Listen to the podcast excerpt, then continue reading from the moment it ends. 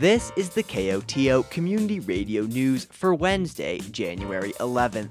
I'm Gavin McGough. And I'm Julia Caulfield. In today's headlines, town strategizes snow removal, a state of the town address, Telluride discusses local ticket program for festivals, and a mountain weather forecast.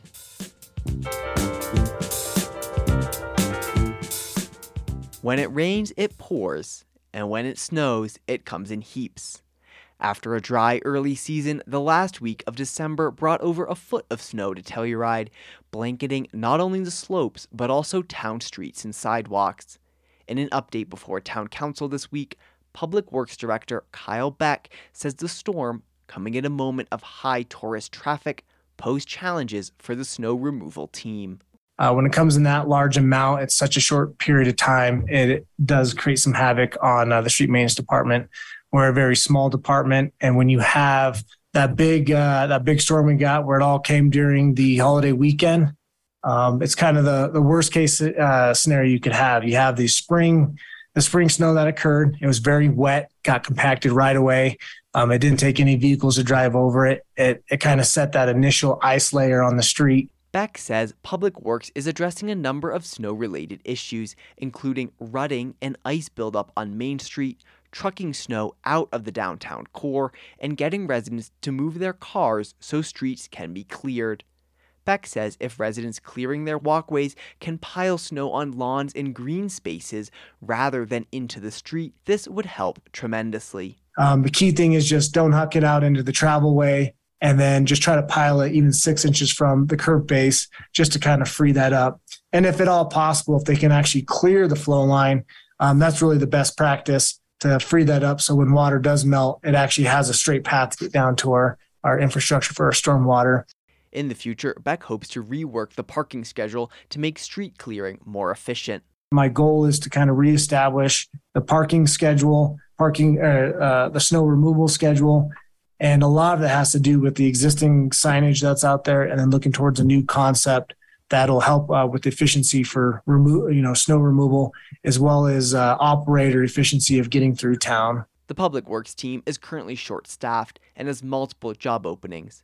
Additionally, most current snow removal employees live out of town and commute in treacherous early morning conditions.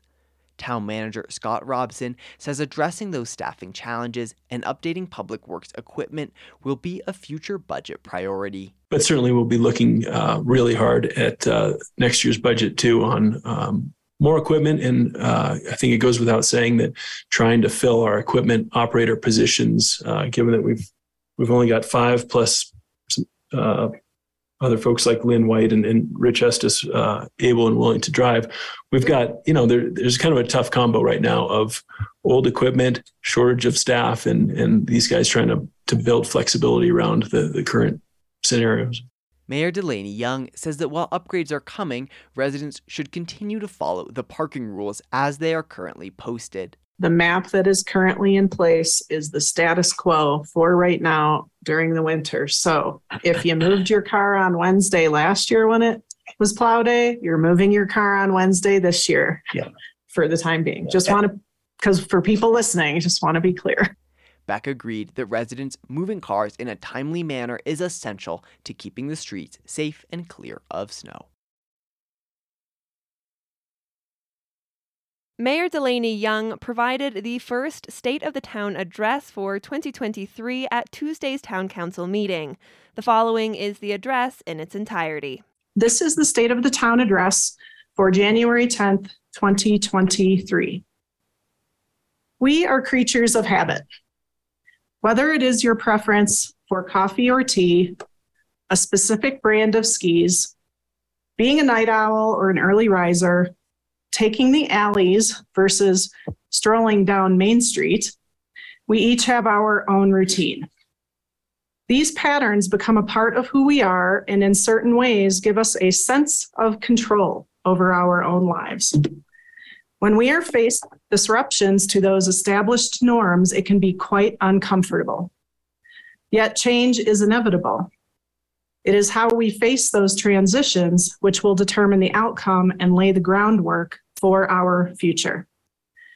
2022 has come to a close and we have experienced a lot of change. As we enter 2023, it is more important than ever that we collaborate and communicate more. People will continue to have different opinions, different desires, different needs. We will not agree on everything, but we can find common ground and compromise to ensure the greatest good for the greatest number of people. I want to reflect on some of what we've accomplished this past year and express how those efforts will shape our progress in this new year and beyond. We welcomed new staff and created new positions to respond to the ever growing demands and needs of our residents and visitors. The town manager, public works director, several other positions within public works, finance, parks and recreation, and the marshal's department were filled in 2022.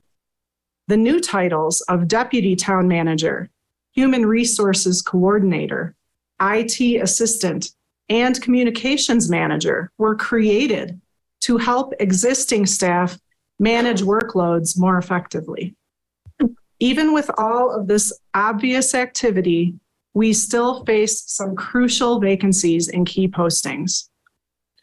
There was an unprecedented number of housing related discussions and meetings held by and attended by our THA subcommittee and staff to address our continued struggles with housing our local workforce. The town is currently and actively participating in six different projects that involve constructing new employee housing. We are also committed to maintaining and improving the existing buildings we manage.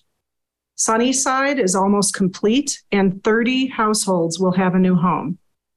Demolition will commence this winter at the Voodoo lot in preparation for construction in the spring.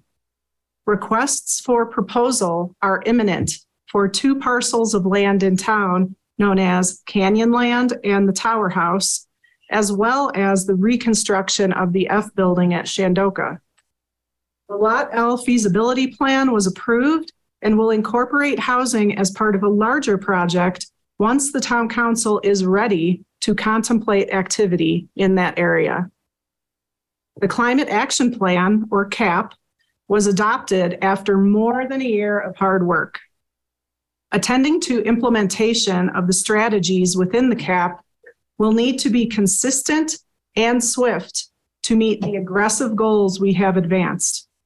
We are already making strides. We saw the passage of an ordinance which will help to limit excess plastics in our waste stream. We have begun exploring an EV readiness plan, which will assist us in electrifying our transportation system and increasing our EV charging capabilities. We will give attention to the content of this climate action plan in literally every decision we make going forward. Our new skate park was completed and was being vigorously used before the grand opening even occurred. Thank you to the individuals and teams who helped form the basis of what should be built to truly serve the needs of our skaters. It was indeed a grand opening with some local Olympians present for the celebration. Later in today's agenda, we will be considering adoption of our community vision plan. This document, which expresses significant community input from an eight month process, will be an invaluable tool as we resume the long awaited overhaul of our 2006 master plan. Having this shared vision is a necessary guide to establishing a new comprehensive plan, which will ultimately be the foundation for thoughtful growth in our Box Canyon. We are grateful to the hundreds of people, residents, visitors, community leaders who participated in the evolution of this document. We have said farewell to many friends and family this year, people who contributed deeply to our community. The best way for us to honor them is to move forward in a positive and productive way that preserves the home they loved. We have a lot of work to do in 2023. Let's find those commonalities, communicate respectfully, and accomplish great things. Let's make them proud. That was Mayor DeLanie Young providing a State of the Town address at the Telluride Town Council meeting this week.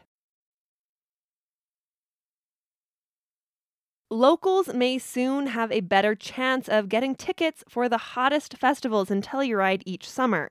This week, Town Council discussed requiring a local ticket sale program for all major and medium festivals in town. I think everyone understands that this is um, an environment that the rest of the world wants to to get here and, and enjoy some of our concerts, um, and that locals deserve at least a, a crack at it. Um, rather than be at the back of the line, given that it, you know, basically they're giving up their public lands uh, to ensure that these events happen. That's Scott Robson, Telluride Town Manager. Within those major and medium special events, that includes mountain film, bluegrass, uh, jazz, uh, Telluride film, uh, Imogene uh, Trail Run, and then Blues and Brews. Robson makes sure to note a local ticket program would not be a discount, simply an opportunity for locals to buy tickets. He says after discussing with those festivals, the majority already provide some sort of local ticket program or don't sell out, allowing plenty of opportunity for locals to get tickets. While he says the festivals are in general comfortable with including a local ticket program, there are some challenges. As you might imagine, a, a, a range of really no challenges for some events, um, which uh, aren't really stressed with the sale um, sellout kind of issues that that uh, bluegrass and some of the others do. Um, you know, when you when you do look at uh, bluegrass, of course, scalping is is an issue that that a lot of the bigger events face, frankly, with uh, with the local tickets that are sold, and uh, and that's a challenging f- one for for anyone to wrap their arms around. Others share concern about geolocating ticket buyers for festivals that have fully online ticket sales, or finding a location to potentially sell tickets in person. Robson and Parks and Recreation Director Stephanie Jacquet recommend leaving the nuances of a local ticket sale program to the contract level, with the town manager's office and the Parks and Recreation Department identifying what is suitable for each festival. Here's Jacquet. They would like some flexibility in how it's developed based on what their uh, ticket structure is and um, what their timelines and what their challenges are, which is why we're suggesting it be handled during the contract. And how that could work is that they submit a plan similar to we have a request that they mitigate sound and that they have to submit a plan of how they mitigate sound instead of us giving them specific mm-hmm. parameters that they need to do. So that's what can provide some flexibility and some accountability. Still, town attorney Kevin Geiger would like to see a note of the local ticket program in the municipal code. Currently, a local ticket program is only required if a festival requests tickets above 11,500. You have, it sounds like, friendly vendors now but if you were to write the contract with a local ticket requirement and someone looks at our municipal code and it says the only time a local ticket option is required is when a promoter is asking from 11.5 to 12. What authority do you have, town? Now, I think we could still justify it, but I would still prefer some amendment to the municipal code that specifically calls out local ticket programs separate from that 11.5 to 12. Now, it could be very simple. It could just say all events shall incorporate a local ticket program into their approved contract by the town, which shall be approved by the town manager. Something just keeping it very broad. Council was supportive to have a local ticket program negotiated on a contract basis, and Jacquet notes there are some areas that could be standardized. Which would be what is a local and how and what's the ticket limit per purchaser. Council didn't discuss the number of tickets an individual could purchase, but did spend time discussing what the definition of a local is in this instance. Here's Telluride Mayor DeLanie Young. Because people who work here six days a week but commute in from Montrose consider themselves locals. In the past, when we've had locals ticket sales, you've got to live, I believe, within San Miguel County. For Council Member Lars Carlson, he looks to who is or is not able to use their local parks. Mm-hmm. If you're talking about locals, the people from Ridgway or Rico, they're not getting put displaced from their parks. They still have access to the their reservoir or their parks. And so I don't, I don't consider them local. But that raises the question of Norwood. Robson again, followed by Councilmember Geneva Shaunette. Or folks aren't being displaced from their park uh, in Norwood, for example, yet they have been included in the locals. Uh, so again, to, to me, this is a, a challenging one when we do anything other than stay within the town limits of Telluride. We have to draw the line somewhere and we can think of a thousand examples of someone who deserves to be within the boundaries but isn't. Some council members floated the idea of cutting the local tickets off at the R1 school district. Jacquet says she will talk to event organizers about the options of making local the R1 school district or San Miguel County. In the end, council directed staff to continue conversations with festival organizers and add contract language regarding a local ticket program for 2023. Council plans to discuss adding language in the municipal code requiring a local ticket program for large events into the future. They've already hit close to home this season with events in Ophir as well as Telluride proper. And state officials are reporting that avalanche danger will continue through the MLK Day weekend and further into the winter season. Ethan Greene, director of the Colorado Avalanche Information Center, or CAIC, says the state has seen more frequent and larger avalanches this year than in years past. CAIC reports that four Coloradans have died in avalanche events since December 28, 2022. With more snow forecast over the weekend, the elevated level of danger will continue. There are ways to recreate safely in the backcountry for those with proper tools and knowledge. Avalanche forecasts, resources, and information can be found at colorado.gov/avalanche. And locally, recreators of any kind can attend the Telluride Backcountry Chats at the Wilkinson Library to meet backcountry skiers and discuss avalanche safety and preparedness. The January installment of the series will take place on Thursday the 12th at 6 p.m. in the library program room. The topic this month is local focus, analyzing our backcountry behaviors. For full event details, visit TellurideLibrary.org. This weekend brings musical acts, both homegrown and from out of town, to stages near you. At Club Red in Mountain Village, the Telluride based and up and coming Americana star Emily Scott Robinson will be performing with local band Lady on Saturday, January 14th. Doors at 7:30 for an 8 o'clock show. Tickets are available at clubredtelluride.com.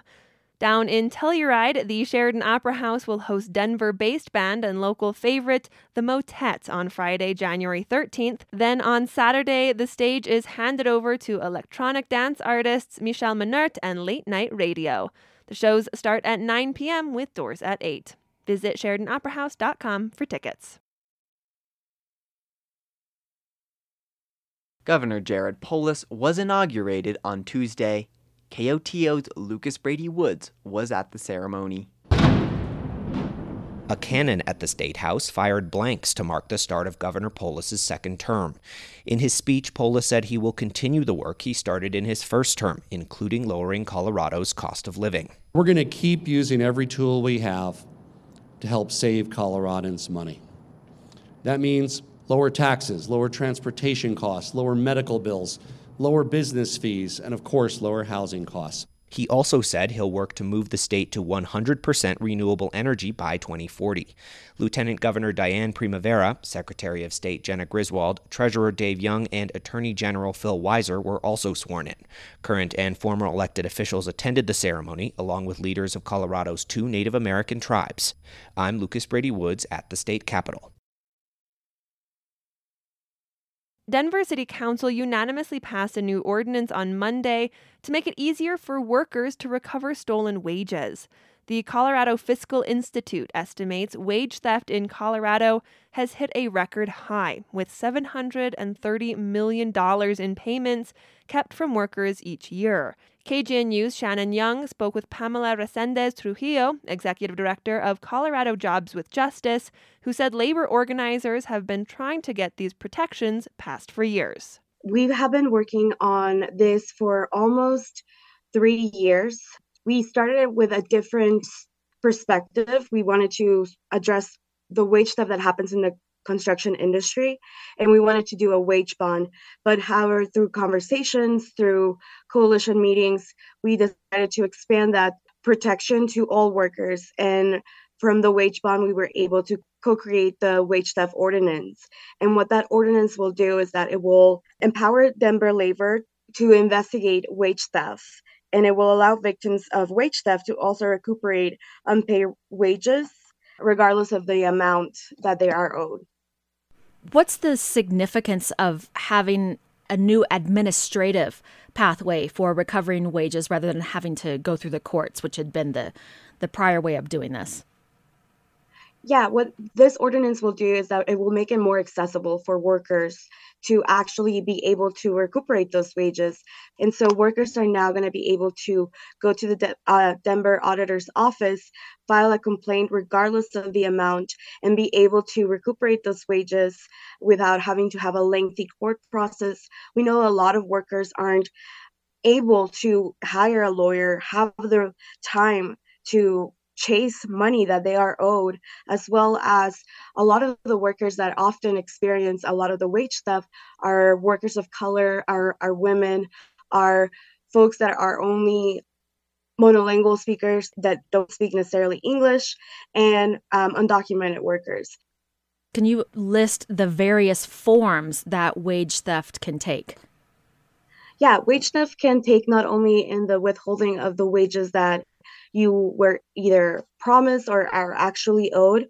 But wage theft also can occur when there's misclassification um, of your status of worker, uh, as well as when you are forced to work overtime and you don't get overtime pay, or when you're forced to work off the clock, or when you're even not giving your um, your lunch break. According to the Colorado Fiscal Institute, employers steal about $730 million from Colorado workers each year. Why has it gotten so out of hand? This is something that's increasingly gone up in the past few years. So, I, the reason why I, I feel it happens is because the industry, um, not only folks in the construction industry, but various industries have gotten away with this being normalized, uh, telling workers not to have their lunch, telling workers that they won't get paid overtime, or having them work off the clock.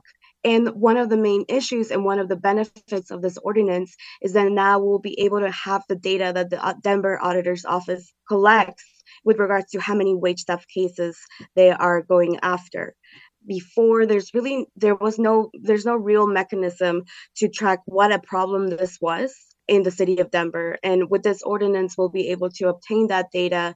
But not only that we'll be able to ensure that the worker is able to recuperate those wages and that someone is being held accountable. Finally, in other cities outside of Denver, across Colorado, what options do workers have if their employer decides to not pay them or to short their paychecks? Outside of the city of Denver, I would say they can still go through the CDLE process, but that does not necessarily mean that there's going to be a guaranteed monetary amount that it's actually going to be given back. I think one of the best things that workers are doing is that they're organizing, they're coming together with their work co-workers who may have experienced that same issue, are doing either direct action on that employer or are going to worker centers or um, organizations like Towards Justice that will support you in ensuring to get you to recuperate those wages if you are able to fill out an intake form and if you meet the qualifications that they need in order to proceed with supporting a worker. That was Colorado Jobs with Justice Executive Director Pamela Resendiz Trujano. For KGNU and Rocky Mountain Community Radio, I'm Shannon Young. The National Weather Service forecast for the western San Juans calls for clearing skies tonight with a low around 10 degrees. Thursday calls for sun with a high near 40, and Thursday night will remain mostly clear with a low around 20 degrees. Friday is forecast to be sunny again with a high near 50, and Friday night should be mostly cloudy with a low near 30 degrees. This has been the news for Wednesday, January 11th. Thanks for listening. If you have a story idea or a news tip, call the news team at 970 728 3206.